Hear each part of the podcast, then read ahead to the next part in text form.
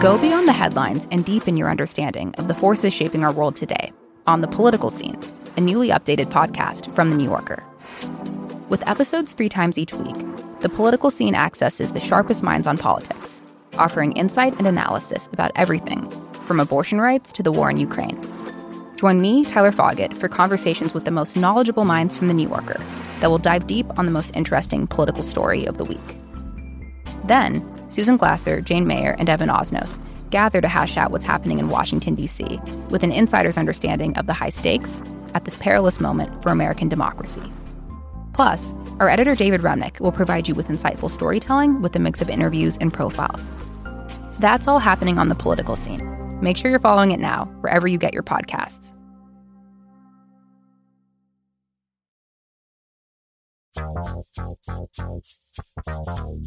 I'm Jason Kander. And I'm Ravi Gupta.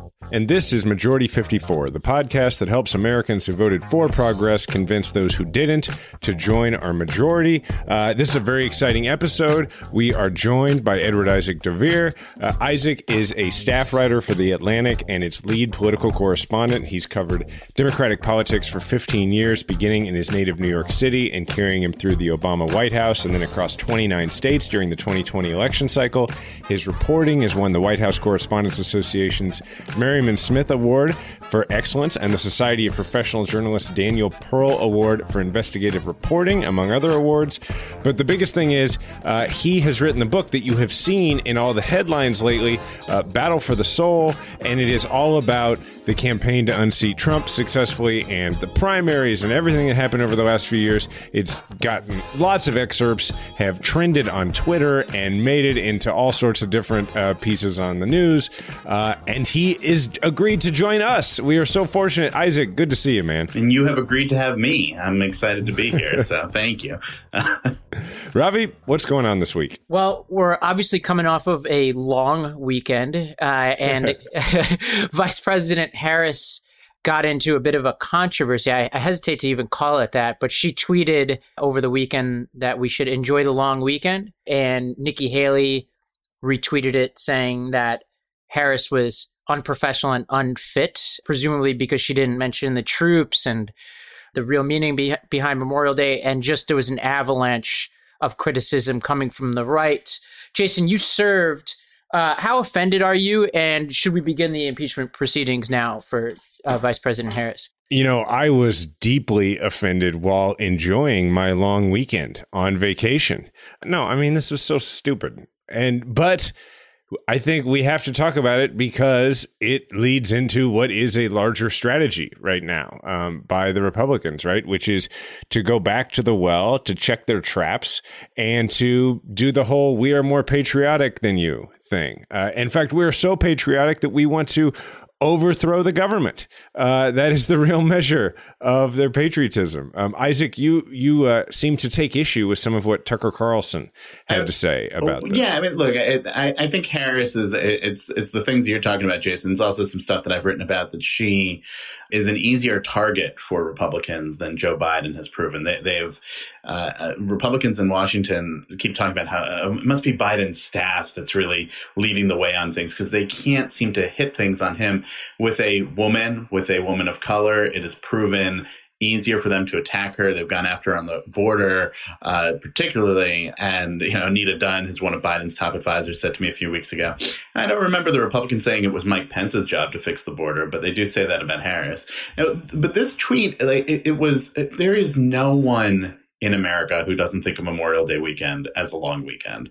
And there it's was literally a, a long weekend. I mean, right. it's literally the definition of a three day weekend. Yes. It's the beginning of summer, the unofficial, it's all that stuff. It's also, uh, there was another tweet from her respecting the troops and thanking them for their service and remembering the ones who died. But I do think that like uh, that Memorial Day weekend ended with Tucker Carlson sitting at his home studio in relaxed clothing at the end of a long weekend and making a comment about how the military doesn't protect America anymore. And, that is accusing, it's not just not remembering the troops, it's accusing them of betraying their oath of service, of betraying the country. That seems like more serious than a tweet that was written I hate to reveal it to your listeners, but Kamala Harris did not type that tweet out herself. Some aide low, low down in her office was the one who wrote that. That poor person, by the way. yeah, well, I don't know about you guys, but I I spent my long weekend just camping out at the Tomb of the Unknown Soldier, just bathing in my own tears. Uh, it seems like others had You had a different right. experience. I did it right, um, but uh, you know, I I like you guys have probably I have so many family members who served, and they like other human beings can walk and chew gum at the same time. Like we can take time off, enjoy each other's company while also paying respects to people who served. Obviously, that goes without saying. Uh, one fun pastime of people on Twitter has been finding people like Meghan McCain who were so appalled by Harris's tweet, but who also couldn't be bothered to discipline themselves over the weekend. Um, you know, like she, for instance, was in Vegas, I think the next day, uh, talking about how, wow, I'm able to go to Vegas. So I just, they're not even applying the same standard to themselves, which is par for the course at this point. But Isaac, you mentioned something that gets to the deeper issue here, which is this is a coordinated series of points and attacks on Democrats. This has been going on since I was in elementary school with Dukakis. But this seems to be coming together at a time when the right wing seems to be criticizing Biden, particularly for like this wokeness in the military that they call it. And both Tucker Carlson, Ted Cruz, and others on the right are are particularly criticizing Secretary Austin and the Pentagon for a series of steps they've taken: diversity training, um, recruiting videos. There was one particular incident where uh, there was an army recruiting video where a corporal was talking about her childhood growing up with two moms, and people on the right, like Seb Gorka, uh, said on his show, "You are a disgrace to what it means to serve in the military at any rank." So there seems to be a, Is that a the same narrative. Seb Gorka who was walking around with the insignia of a Nazi affiliated uh, order from Hungary? Uh, that's I Seb believe Gorka. so. Yeah. Has to be a different was- guy, right? I mean, yeah, like you know, the same Seb Gorka that that Kelly basically sent out of the White House like jazz from the Fresh Prince, you know. Uh, that's But, a uh, perfect comparison. but uh, somehow we're in this weird universe where uh, a tweet that that fails to to mention the troops in Memorial Day is somehow unprofessional and unfit. But within the right, there's this just coordinated attack on the military, um, and particularly the sense that there's only one profile of people that can serve in the military, and that any sense of any attempt to provide a richer, deeper narrative about those who serve is woke, uh, and woke is bad. What should we make of this? I mean, I, think that you see a, a, a twisting of that that- that sadly has become core to the Republican political talking points. Look, go at it from uh, something closely related, not the same thing as troops, but you've got to respect the police and and protect the police and all that. And you know, there were police officers who were attacked and died because of the riot uh, on January sixth, and uh, there is no interest in uh, looking into what happened, but there's also no, not really a lot of interest in even talking about the, those officers. You know, you had Lisa Murkowski the day before uh, the commission was voted down by the Senate,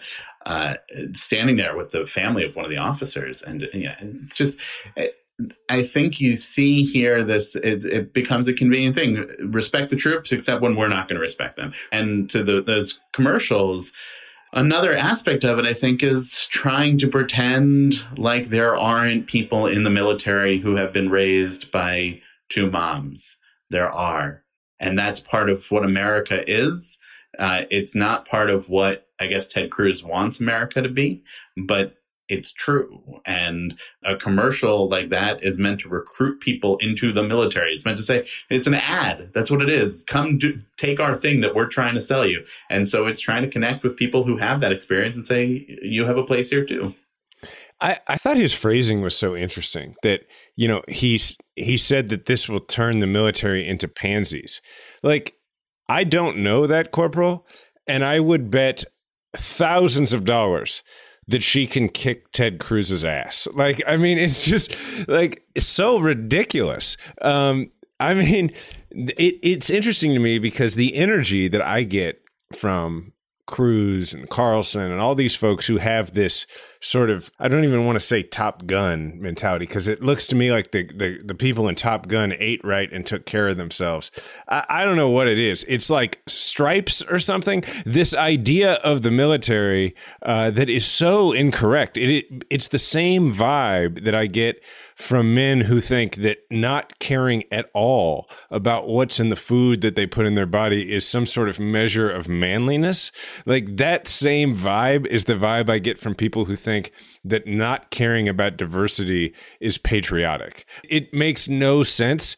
But one thing I know is that what they have in common is they both require no effort whatsoever. Like that's what they have in common is they ask nothing of people who are already having nothing asked of them. They genuinely think that military leaders are being unmilitary like when they give thought to making the military more inclusive, which to me exposes how little they understand about the military because the job of a military leader is quite literally the words we were taught are mission first people always. Like you're supposed to be looking out for your people. And it's funny to me that Cruz thinks that that's not, and that just shows that he has no flippant idea what he's talking about.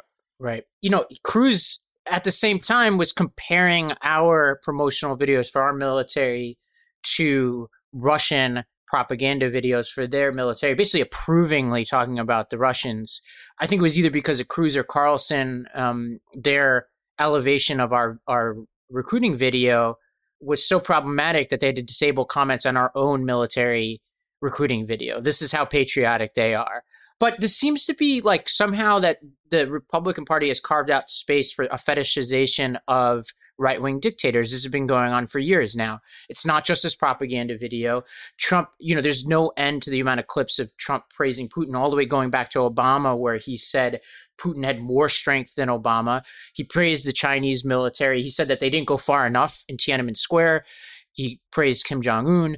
I mean, you go around the country, the the world, and there's almost no dictator that they aren't in love with. And this comes on a week when Trump's former national security advisor Flynn openly called for a coup within the United States. So somehow we're going to wave the flag, but we're going to piss all over every institution that makes that flag meaningful should we invite this challenge, this patriotism challenge? I'll ask Isaac, like, advise us, like, you know, like well, I'm, I'm not, I'm not the advisor. I'm the reporter. I do think yeah. from a reporter but, you know, perspective, with your, with your wise, your look, wise uh, approach, as I am shocked at how Democrats have continued to let Republicans be the the patriotic ones, and, and that's not something about the last year, but we can come to the last year. It just for the last 30 40 years whatever it's been that it's that that has set in. There are a lot of democrats that serve in the military. One of them is sitting here in front of a mic right? Uh, there are a lot of democrats who've done a lot of things to invest in the military. Uh, and yet it's become uh, very much the people the way that the, it's just conventional wisdom right? Republicans are better for the military than democrats. That's a failure of the democratic party now, specifically, in talking about all this stuff over the last uh, not even year, six months, right? How is it that Donald Trump and his supporters undermining the fundamentals of American democracy can ever be connected to patriotism? That's not to say Republicans overall aren't patriotic, but that is the essence of not being patriotic. To say that you don't believe in American democracy yeah, no, I, I completely agree. It's it's amazing how much of it comes down to imagery, right? I mean, if you put enough pictures of people in uniform on your website and if you drape enough of your garments in red, white, and blue, it's powerful imagery. And to some extent that has to be countered. But the other piece of it is we have to lean into what we believe makes the country stronger, right? Like if you look back at like President Obama's speech at the Edmund Pettus Bridge, where he talked about criticizing your country and wanting your country to be better is patriotism. That to me should be a central part of our message, but so should be you know when when General Austin gets up, Secretary Austin gets up now, and he says, "Well, look, we want the military to look both in its ranks and in its leadership more like the country that it is protecting. That is right. But the, you got to do the next sentence too, which is, and by the way, that makes us a more effective fighting force. And you got to explain why. Like, I learned in the military that a more diverse unit is a stronger unit. I mean, it gives you more perspectives. It gives you a greater ability to be effective. And I, have taken that into civilian life. It's not a matter of box checking. It act, but we got to make that point. As an aside, by the way, I think it's really funny that when they started to make that point and they actually responded to Ted Cruz, his response this has nothing to do with anything i just this made me laugh his response was that responding to him was far beneath the dignity of the united states military i just thought yeah, you're right. it's true though. Yeah, I, I, agree with him on that. Yeah. I mean, I, I, do think your point on imagery is an important one. And it, it you know, if you go back, I'm going to say something that compliments you. Uh, when you did that ad in 2016 in the Senate race where you were uh, putting the gun together, right? The reason why that broke through is not just because it was impressive that you could do that blindfolded. It's because people were like, holy shit, a Democrat can do that. It's a Democrat with a gun, and a Democrat can do that and also talk about gun control. It's an ad that no matter what else you do in your life, you are going to be remembered for, and that is going to be remembered in Democratic politics, I think, because it pushed so far against what people think of with Democrats. And I've been surprised actually at how that hasn't been picked up more by more Democrats. You saw, like, in, in the presidential race, Pete Buttigieg used to talk about, he had a very Pete Buttigieg way of doing it, where he'd say, like, freedom isn't just, you know, freedom, it's freedom to, to marry who you want, it's freedom to do all these things, and talked about it in terms of progressive politics. He also served himself, obviously.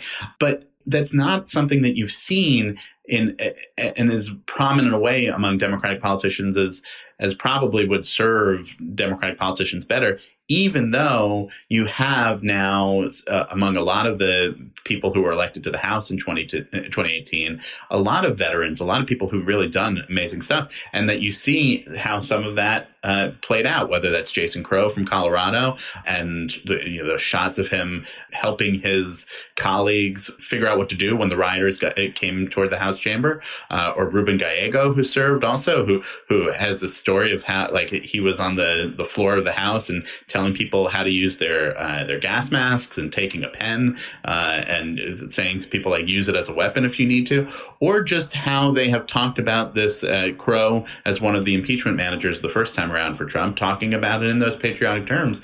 I think Democrats would be better served to if they could figure out how to do this and not have people think like, okay, so like the Republicans are the ones with the military and the flags and all that stuff. I think you're right, and I think Ruben and Jason are good examples of of folks who have have come to understand that demonstrating patriotism is not about doing Republican things or saying Republican things, right? Since you brought up that ad, like the reason that broke through, there are many reasons, but you know, to go a little deeper is that it was me making an argument for a progressive thing.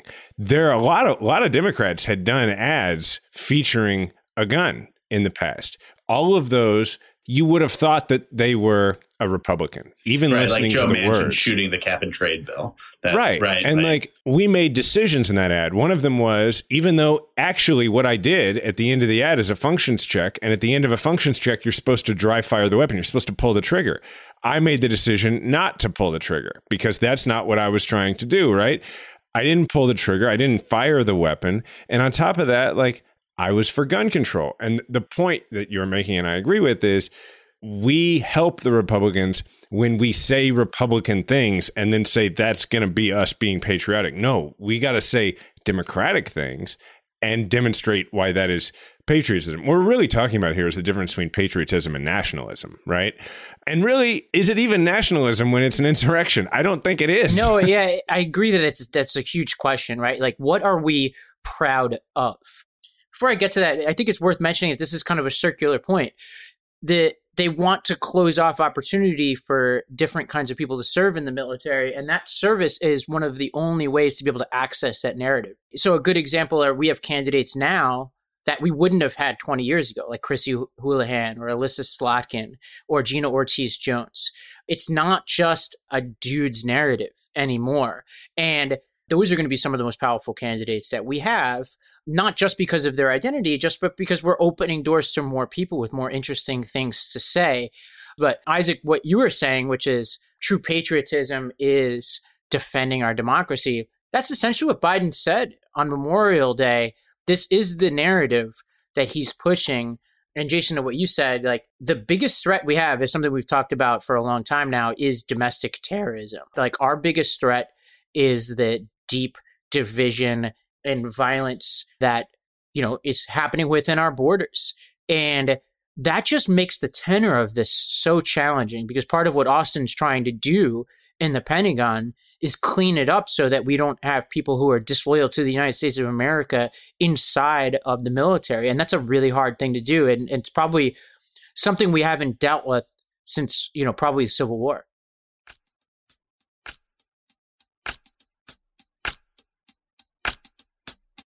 Remember the feeling you got as a kid of getting tucked into bed, or the feeling you get now in the arms of somebody you love, safe and secure. It's a feeling of security that only comes through human connection.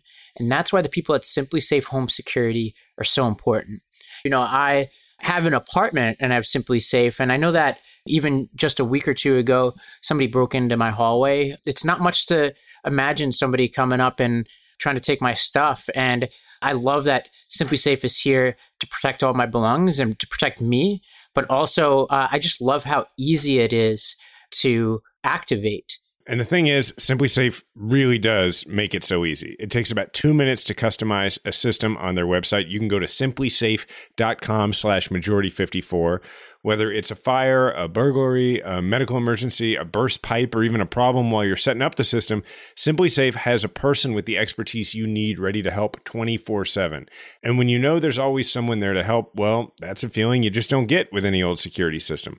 So to learn more about how SimpliSafe can help protect you and your family, visit simplisafe.com slash majority54 today to customize your system and get a free security camera. You also get a 60-day risk-free trial, so there's nothing to lose. That's simplisafe.com slash majority 54. I'm one of those people who has been through therapy and I talk a lot about it.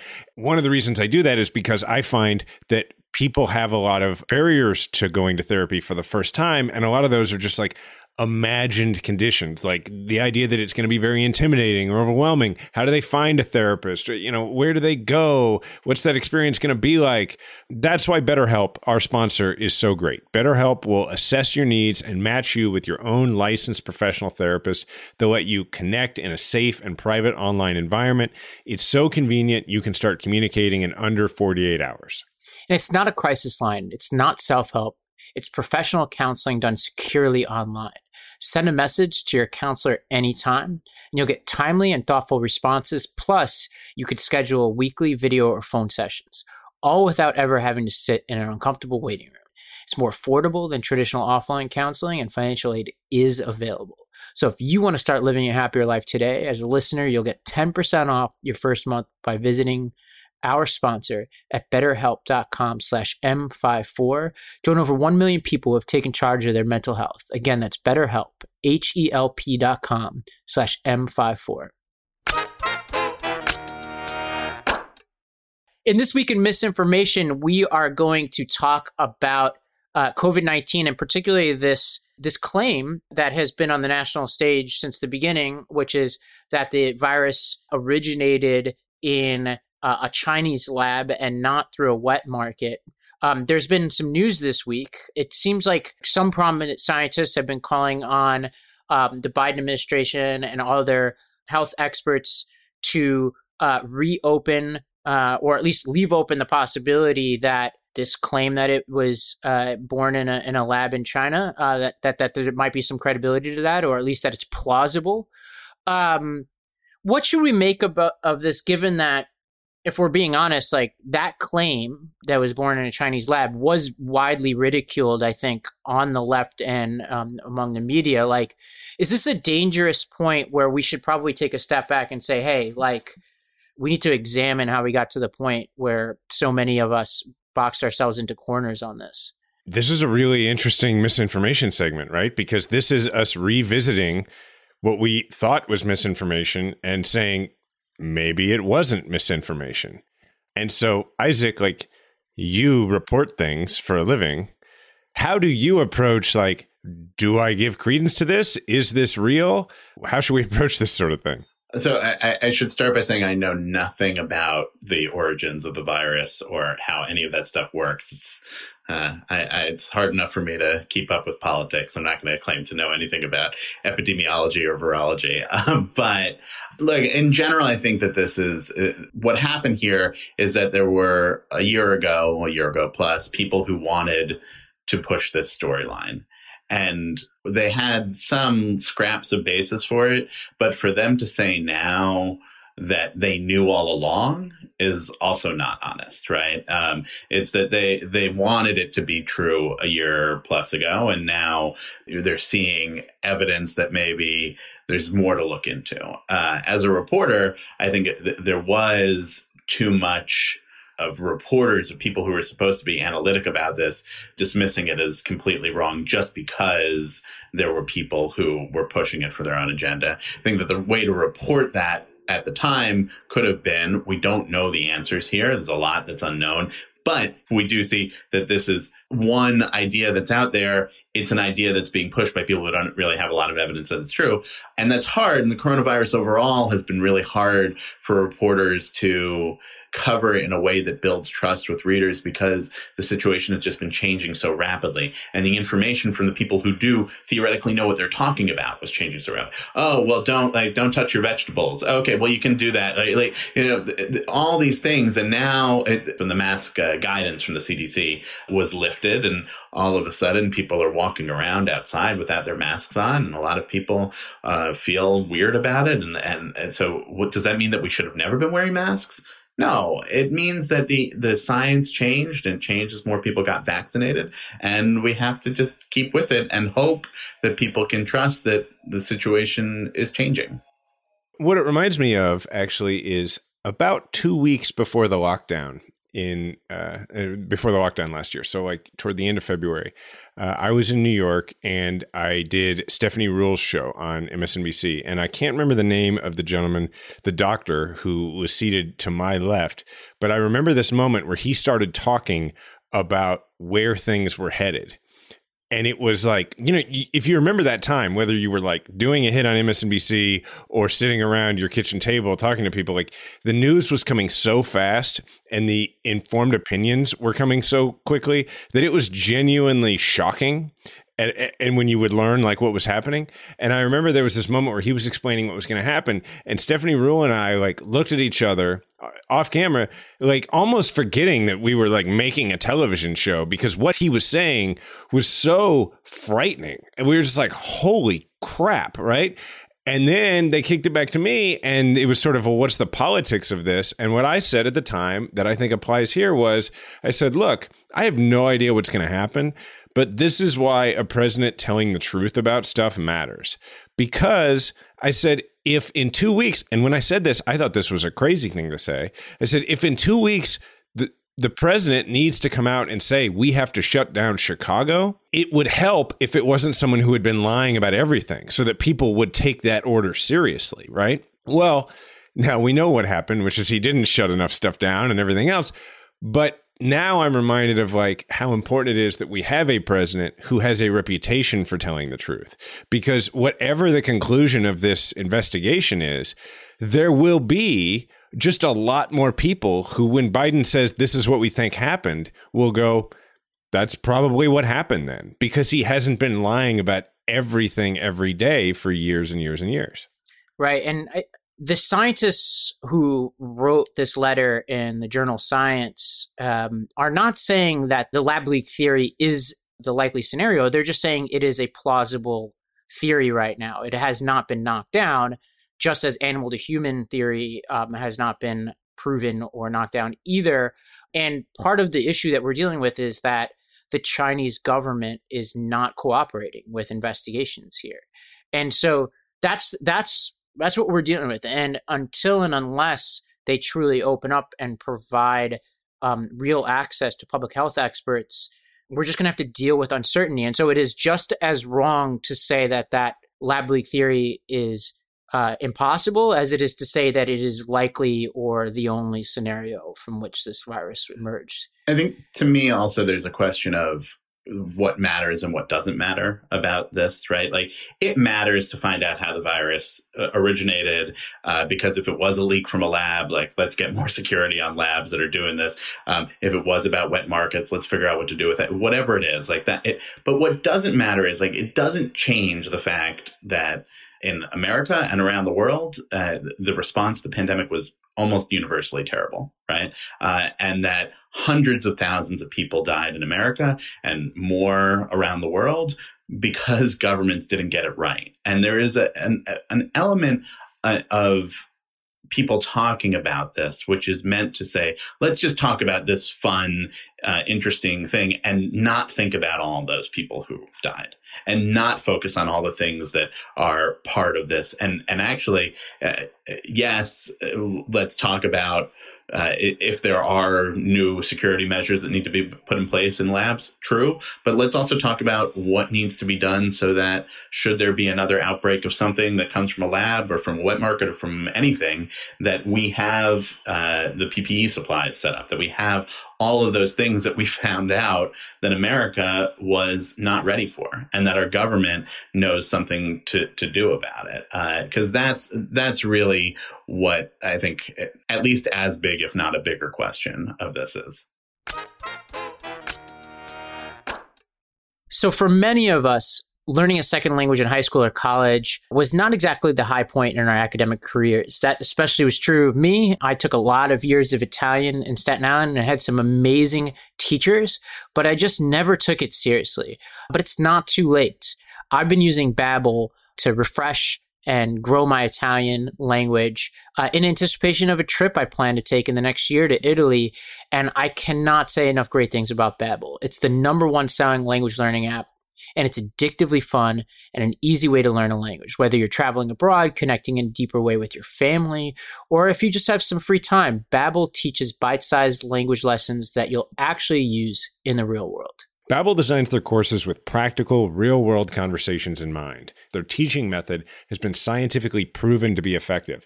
With Babbel, you can choose from 14 different languages, including Spanish, French, Italian, and German. Right now, when you purchase a three-month Babbel subscription, you'll get an additional three months for free. That's six months for the price of three. Just go to babbel.com and use promo code majority54. That's B-A-B-B-E-L dot com, code majority54 for an extra three months free. Babbel, language for life. Oh, wait, you didn't see it coming, and that's just it. The COVID 19 pandemic showed us how a microscopic virus could upend our lives and how unprepared our systems, our leaders, and our society were for it. There's so much out there we need to understand how new genetic discoveries could change our relationship with our own genes, how our addiction to social media changes our brains, or how right wing extremists are conspiring to take away reproductive rights. Every week, Dr. Abdul El Sayed, a physician, epidemiologist, and the former Detroit Health Commissioner, offers perspectives on these issues and more and talks to the leaders who are working out new ways to solve them. From Crooked Media, new episodes of America Dissected every Tuesday, wherever you listen to podcasts.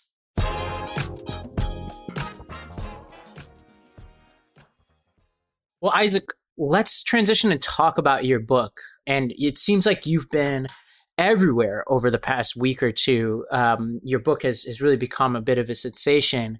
Let's just start off with what you think the thesis is of the of your book. When you look back and you're like, like the meaning you make from this election cycle. If you were to distill it down to its simplest form, what's our like big takeaway? So the book starts eh, on election night 2016, and it's got these stories of Obama and Biden watching Trump win.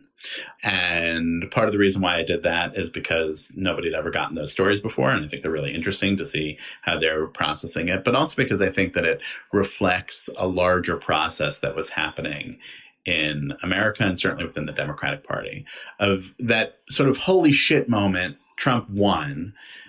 And at first thinking of it like, how could this have happened? It doesn't make any sense at all. But then slowly over time, seeing all the ways that the party had been rotting under the surface, what hadn't been going right, the lack of investment in the Democratic Party that goes from Obama on down.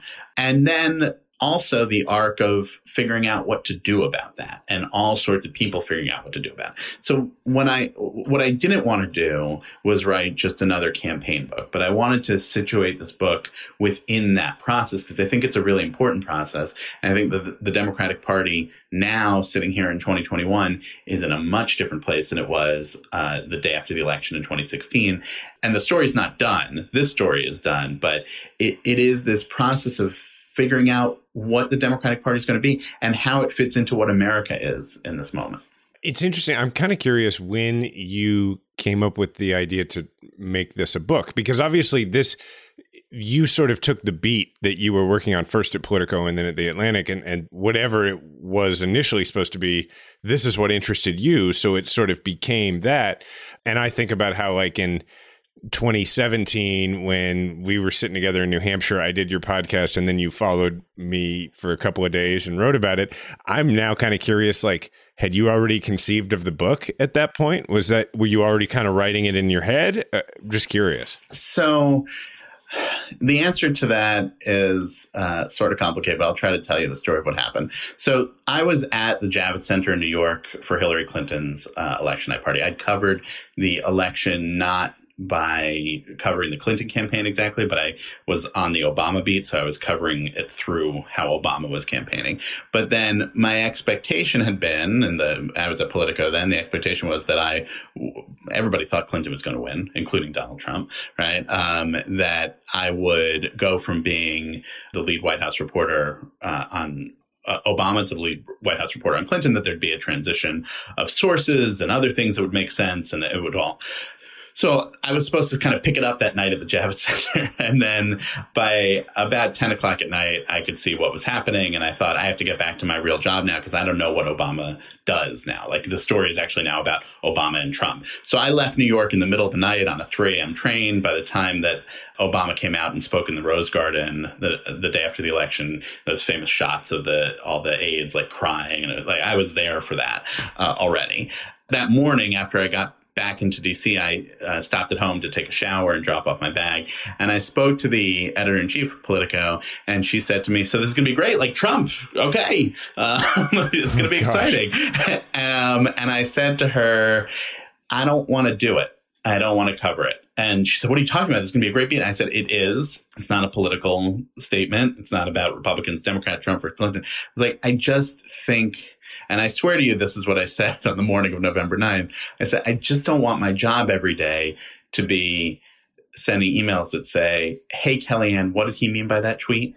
Um, man, that was um, prescient. Like, um, and, and it just, it seemed to me that what Trump's election was, was really something bigger about what was going on in the country, right? And that Trump was uh, was a reflection of that, and was, and so my interest became looking at how Democrats and Republicans were adjusting to this new reality and what they were changing up. Uh, most of my reporting work has been covering Democrats, and so it ended up tilting over time toward Democrats. But what also happened along the way is that I wrote an article that ended up publishing in Politico the day before Trump's inauguration on January 19th of 2017. That uh, the headline, I believe, was Democrats in the Wilderness. And it was looking at, okay, so what are Democrats going to do about this, right? What do they, how do they start to track back? That article got some interest from book agents uh, who started talking to me about, okay, would you want to write a book that looked at how Democrats had screwed things up so royally?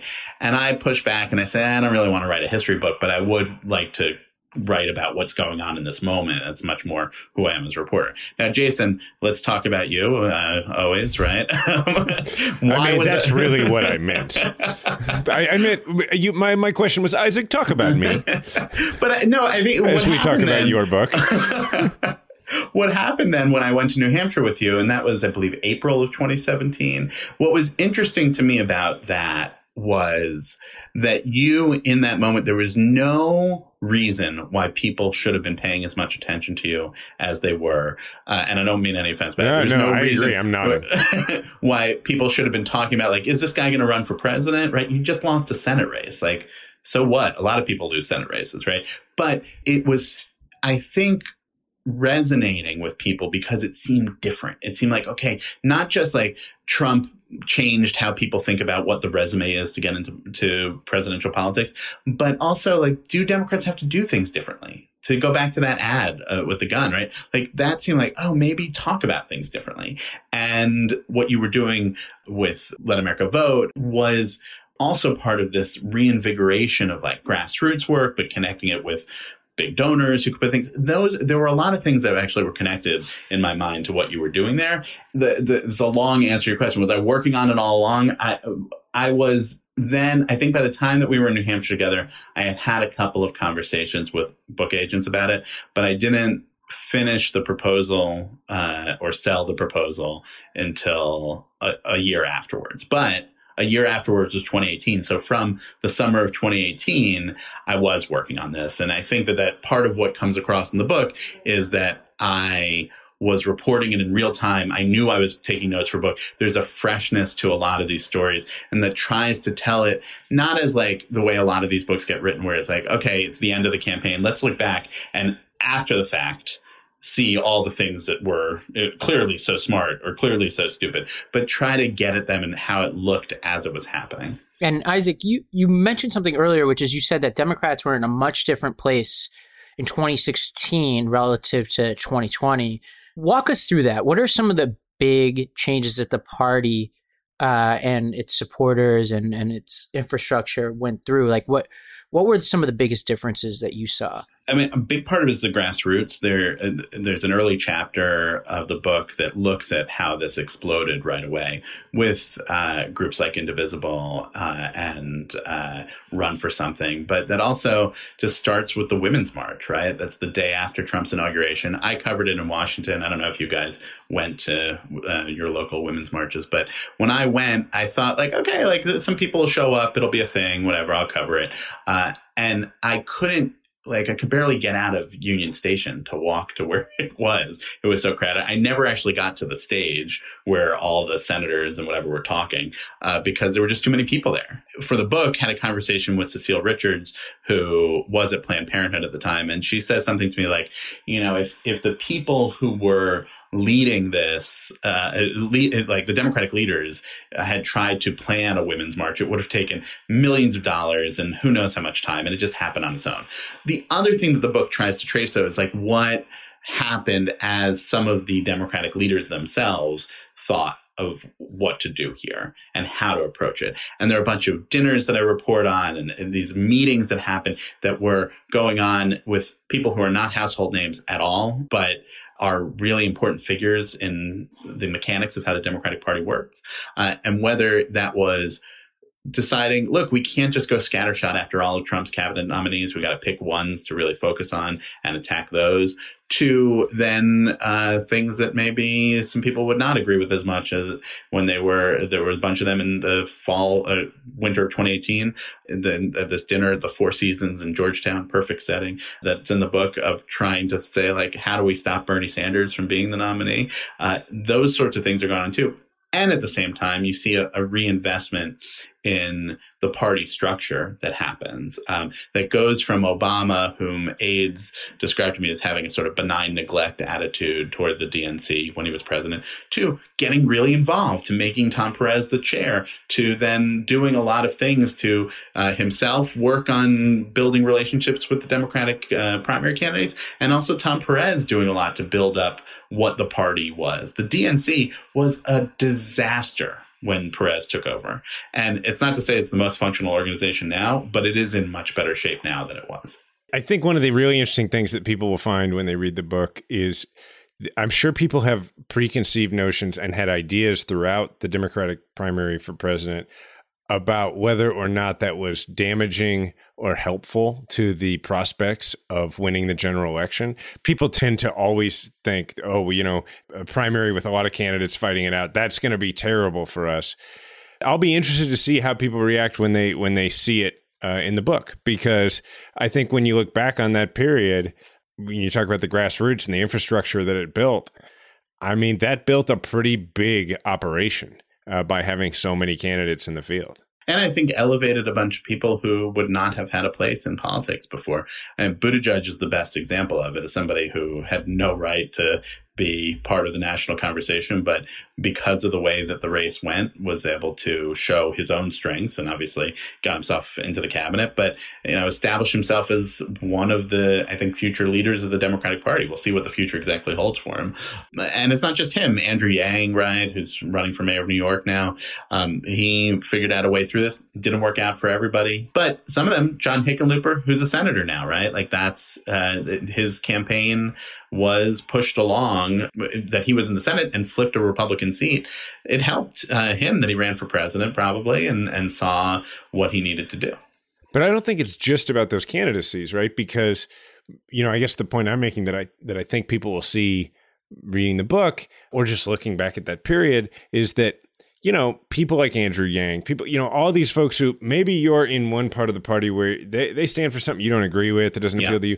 That's the real difference between a Republican primary and the Democratic primary is that because there's this rich debate of ideas and that there are some different ideas put forward, it brings a lot of people in. You may initially get brought in because you really like uh, Andrew what Andrew Yang was saying about universal basic income.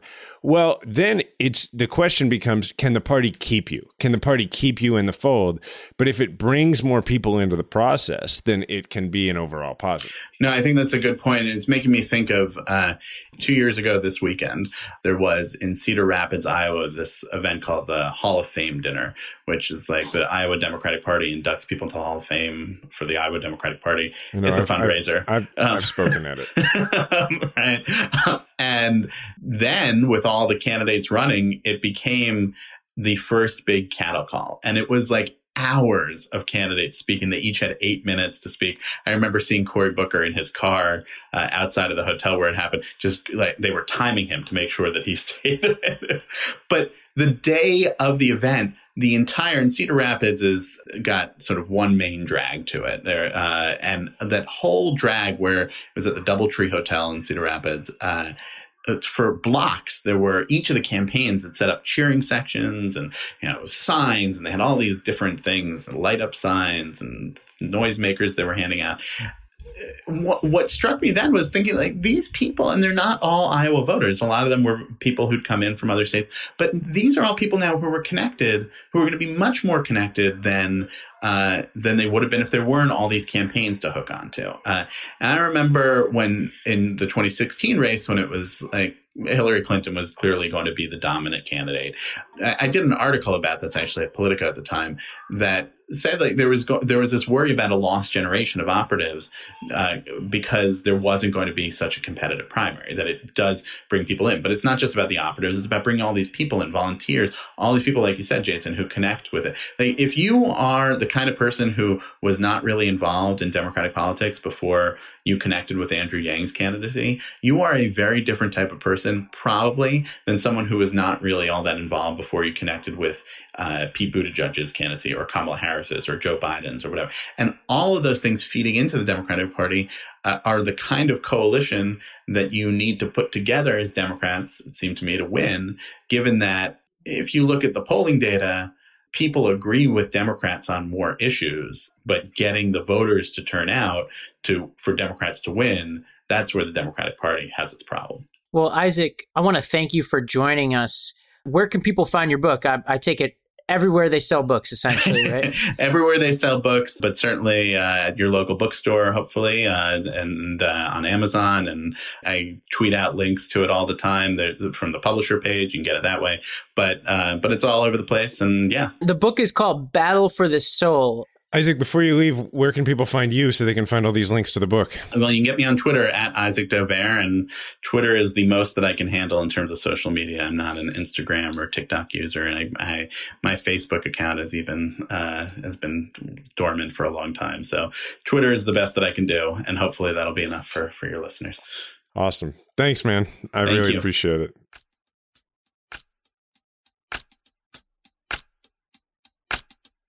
All right, as usual, we're going to end with grab an oar. Jason, what do we have for our listeners? we have a grab an oar that is an opportunity for people to, you know, come out and be part of a majority 54 audience. Like, this is so exciting. Not only have there been almost no live events in the last year plus, there's never been a live majority 54, and we are doing one. We are doing one in Kansas City. Ravi is coming to Kansas City, and we are going to do a get this free live outdoor taping of the show on June 24th. So that's Thursday, June 24th at Loose Park in Kansas City. Uh, the quote unquote doors open, which is to say, we it's outside. It say we start this thing uh, at 7 p.m. on June 24th. We hope that y'all will be there. For more information, you can visit wondermedianetwork.com slash majority 54 event. That's wondermedianetwork.com slash majority 54 event. I am so pumped about this. I can't wait to see people and to do this with people there. As usual, you can leave us a voicemail. And, you know, as we get closer to this live event, who knows? Maybe your voicemail ends up being the one used at the live event. So if you're in Kansas City or if you're planning to travel to Kansas City for this, it is entirely possible that you could leave us a voicemail now, show up, be in the audience, and then hear us respond to your voicemail. How cool would that be? 508 687 2589. 508 687 2589. I'm at Jason Kander on Instagram and Twitter. Ravi is at Ravi M. Gupta on Twitter and Instagram. You should check that out. Ravi got a haircut. He looks slightly less like a beetle, uh, but still like a beetle. And our show is at Majority 54 on Twitter. Remember, we all have a platform. Make sure to use yours today. Majority 54 is a Wonder Media Network production. It's produced by Grace Lynch and Edie Allard. Theme music provided by Kemet Coleman, and special thanks to Diana Kander.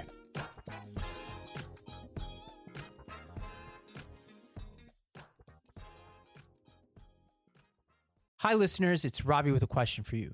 What if instead of being on the brink of disaster, we're on the cusp of a better world? For that answer, I recommend listening to the What Could Go Right podcast. Each week, Progress Network founders Zachary Karabell and executive director Emma Varvaloucas dive into the biggest news and most pressing topics of our time, from elections to climate change, and make the case for a brighter future with guests like Harvard professor Arthur C. Brooks and California State Senator Robert Hertzberg. Progress is on the way. Find out on what could go right, available wherever you get your podcasts.